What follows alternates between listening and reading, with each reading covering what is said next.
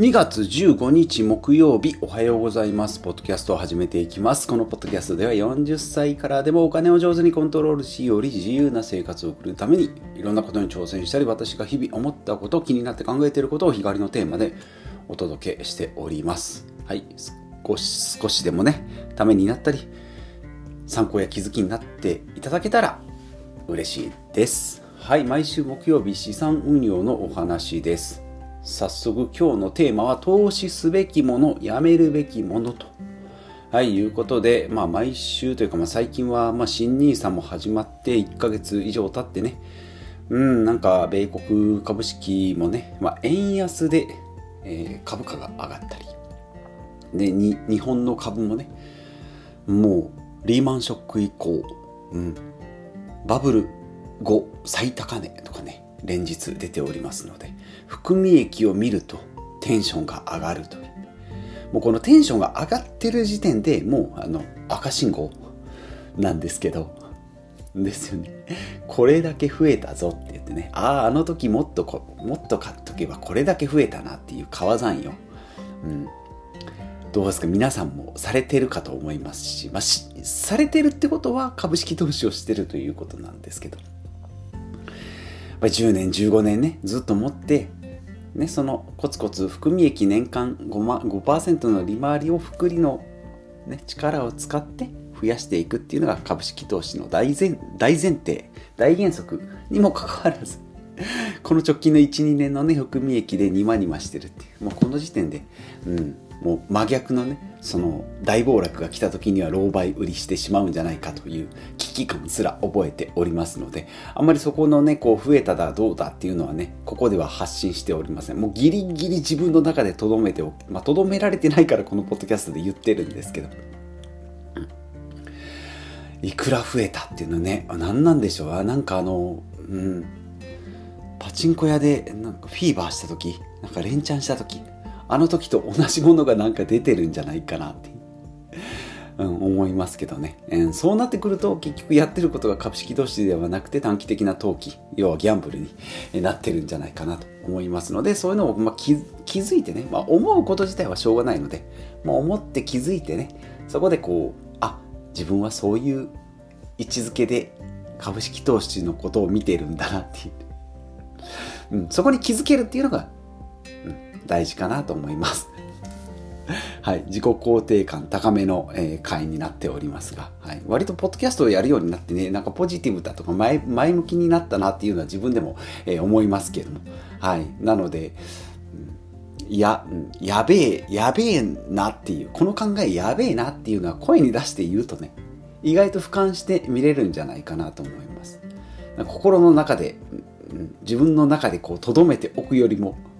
毒は一回出しておいた方がいいんじゃないかな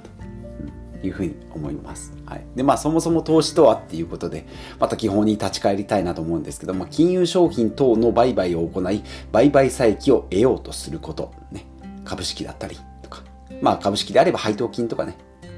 まあそういった利益を得ようとすること。で、まあ大枠でいけば将来のために行動を起こすことと。で、逆に目先の利益しか捉え捉えていない行動を投機、ギャンブルですね。先ほど私が言ったような 直近の含み益を見てニマニマする、この行為こそがですね、投機だったりギャンブルだったり、えーするんじゃないかなと思いますので、改めて襟を正していきたいなと思います。はい。で、まあ過去でね、投資、株式投資以外でこう投資してね、良かったなと思うものっていうのを挙げて考えてみたんですけどね。うん。プロテインとかね、筋トレとかね、まあ、スポーツ関係、まあ、ダンベルもそうですね、ここ最近買いましたけどね、ダンベルね、えー、買って、まあ、連日じゃないですけど、スポーツもそうだし、ダンベルもそうだし、ですけど、筋トレもそうだし、連日やってはないですけど、選択肢の一つの中にね、まあ、昨日も言いました、いい習慣っていうのが出てくるので、まあ、そういったスポーツと、まあ、プロテイン、ね、プロテイン飲むことによって食べ物とか食事とかそういったものをこう気気をつけるっていういいループになるので、まあ、これは良かったなと思います。まあ、これで筋肉量がいくら増えたかっていうのもなかなか数値としては表しにくいんですけどでもうんまあいわゆるメタボにはなってなかったりだとか、まあ、えー、人間ドックの数値だったりも異常がないっていうのがいいのかなと思います。まあプラスに働くっていうよりもマイナスが出てこないっていうのもこれはこれで結構大事。負けない戦い。不動産投資株式投資もそうですけど負けない戦いっていうのが続けることその市場にいたりねそういう場所にずっと居続けると成果がこうどんどんどんどんこう溜まっていく、長期的に見れば遠いところまでいけるんじゃないかなと。いうふうに思いますので投資してよかったもの。体づくりはすごいいいなと思います。で逆にやめるものやめた方がいいものっていうのはちょっと考えてみたんですけどね。ブログなんかそうかもしれないですね。ブログ今まあ継続してないんですけどブログの維持費ね年間1万円ぐらいかかるんですよね、う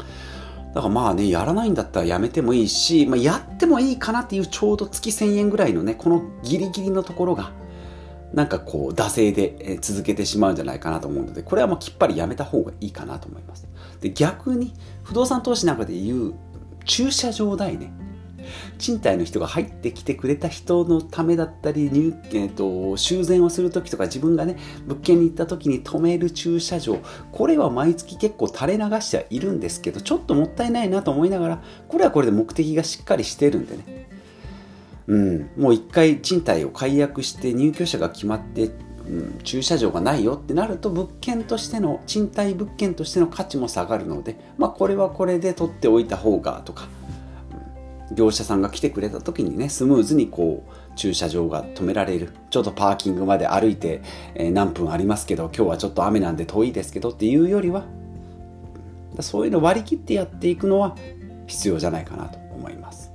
で今後投資していきたいなというのがまあ今 FP を取った、FP も良かったね、取ってね。うん、FP をね、えー、よかった。FP3 級取ったんで。で、今後はまあ簿記の3級ね、だとか、まあこれも教材で1万円ぐらいかかったり、うん、テストで何千円か、試験大学、試験料か、えー、かかるんで、受験料ね、かかるんですけど、この辺だとか、あと、そうね、使おうとして使えてないチャット GPT もね、月1500円か2000円かぐらいかかるんですけど、この辺もね、うまく使いこなすためにはいい武器をも、いい道具を持って戦っていかないといけないなと思うし、あとスマホもね、もう2年ぐらい前に iPhone 今12なんですけど、やっぱ今最新の15と比べてどうか、どうこうというよりは使っててやっぱもっさいなと思って、時々固まったり、うん、遅いなと思ったりするので、まあ、パソコンとかスマホね、まあ、この辺は最新じゃなくてもいいけど、足手まといになる足かせになるようなものはちょっと良くないなと。うん。まあ買った時、まあ買った時は1円で買ったんですけど、まあ買った時の本体新品代が12万だとして、今売ってもまあ3、4万ぐらいになって、新しい本体が iPhone128 万5千円か。うん。で、今の最新機種が12万5千円ぐらいかな。で、iPhone えー、と今持ってるの下取りメルカリで出すとまあ3、4万ぐらいになるので、まあ、実質8万円ぐらいでね、やっぱ買えるんじゃないかなと思いますので、この辺はね、うん、まあ2年で鳴らしたら、うん、月3、4千円ぐらいかな。うん、4千円かなぐらいなので、うん、4千円 ?24 回？うん、まあそうね。うん。なので、買ってもいいんじゃないかなと思います。まあもちろん分割では買わないですけど、うん、ですね。で、その辺の、えー、と、投資すべきもの。で、過去に投資して失敗したもの、さっきも言ったブログもまあ挫折しましたけどね。まあマイホームなんか不動産投資の部類でいけばもう大失敗なんですけど。まあでもね、もちろん住んでてね、楽しかったり、いい思い出があったりね、まあ大事だったり、うん、一緒か。えー、ね。じゃあお金以上の価値を見出そうとしてますけど資産価値は確実に減っていると、うん、3000万で買った家15年住んだら1500万以下ですよね。はいそういった感じで資産としては目減りしてるんですけどもまあその、まあ、今からね起死回生。なので不動産投資。自分のマイホームのうーんロスね損失を補うために始めた形になってますよね。だからといって始めたわけじゃないんですけど不動産投資もそういった投資、うん、このマイホームでねロスしたものをカバーできたらいいなというふうに思っております。はい。で、これらを見てみると、やっぱり目的がしっかり決まってないものね、ぼんやりしたものっていうのはマイホームもそうだし、ブログもそうだしね、そういったぼんやりしたものっていうのは成果が出ないんじゃないかなと思います。っていうのと、あとは良かったものっていうのも結局感覚なんでね、うん、健康にしてもね、成果は数値化意外とできないなと思って。うんであとはまあやってる時に効果が出れば OK かなと思います。まあ、それでいくとマイホームなんか住んでて楽しければいいじゃんってなるんですけど、まあ、住んでてもやっぱり数値でわかるね資産価値っていうのが、うん、マイナスであればちょっとそれは良くないよねとか、うん、また別の形があるんじゃないっていう選択肢も出てくるんじゃないかなと思います。はい。ですね。で、あとはやっぱりこう、勉強していく。ね、やっぱりマイホームの資産価値が下がっているっていうのを知るっていうのも結局学ぶってことなので、うん、知らずにね勉強しなかったらもう全然資産価値が下がってるなんてもう知らないですねとりあえず35年のローンを返しコツコツ返していけばちゃんとした大人じゃんっていう風になってくるんですけど勉強すればするほど武器にはなるんですけど残酷なね現実が見えてくるんじゃないかなと思います。はいマイホームは資産価値が下がりますよとかね。保険とかも、うん、結局手数料めっちゃ持っていかれるしとか、ね、保険だって積み立てまで結局株式投資するんだったら自分でやった方がとか NISA とか枠を使って自分でやった方が絶対得ですよっていうふうになるし、うん、あとまあマイカーなんかもそうですね新車で買いましたってなると結局散財になってしまうそれがストレス解消という言い訳になりなってね聖域になったりするんですけどまあその辺をねしっかり何のために消費なのか浪費なのか投資なのかこの辺をしっかり区分けしていくのがいいじゃないかなと思います。で、まあ株式投資はね、資産がま着実に増えていきますので、まあ投資の中でもかなり旨味がありますよと。なので株式投資でこれだけまあ最初の含み益の話になりますけどね、手間と成果って意外と比例しないんですね。不動産投資めちゃめちゃ手間かかってますけど、利益を回収するのに5年になるんですけど、株式投資の場合ももう手間なしで、もうほったらかしでもね、もう1.5倍になったりする時もあります。まあ長期で見ればね、その辺がもう慣れ、なら、ならされていくんでしょうけど。うん。だからまあね、こう親の付き合いとかで、えー、入る保険とかね、若いうちにマイホーム買って一人前にね、マイホーム買った方が一人前だよとかっていうふうに言われただとか頑張ったね、仕事頑張ったから、ご褒美に車、新車で買おうとかね。っていう、まあなんか不正解がね、意外に多いなと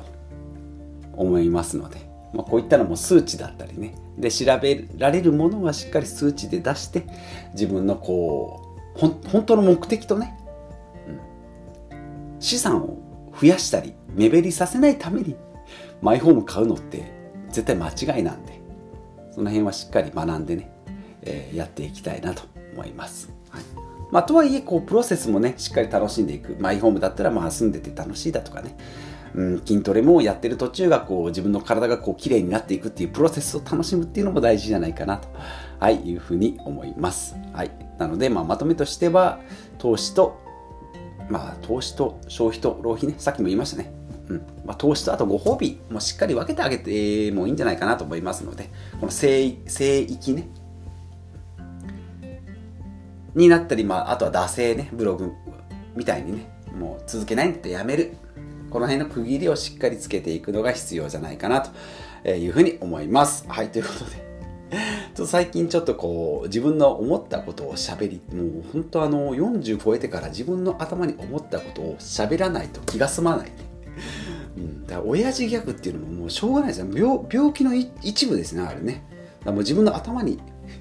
思いついたことをもう止められない。せき止めるフィルターというかもう盾みたいなのが壊れちゃってるんで、思ったら喋っちゃうみたいな。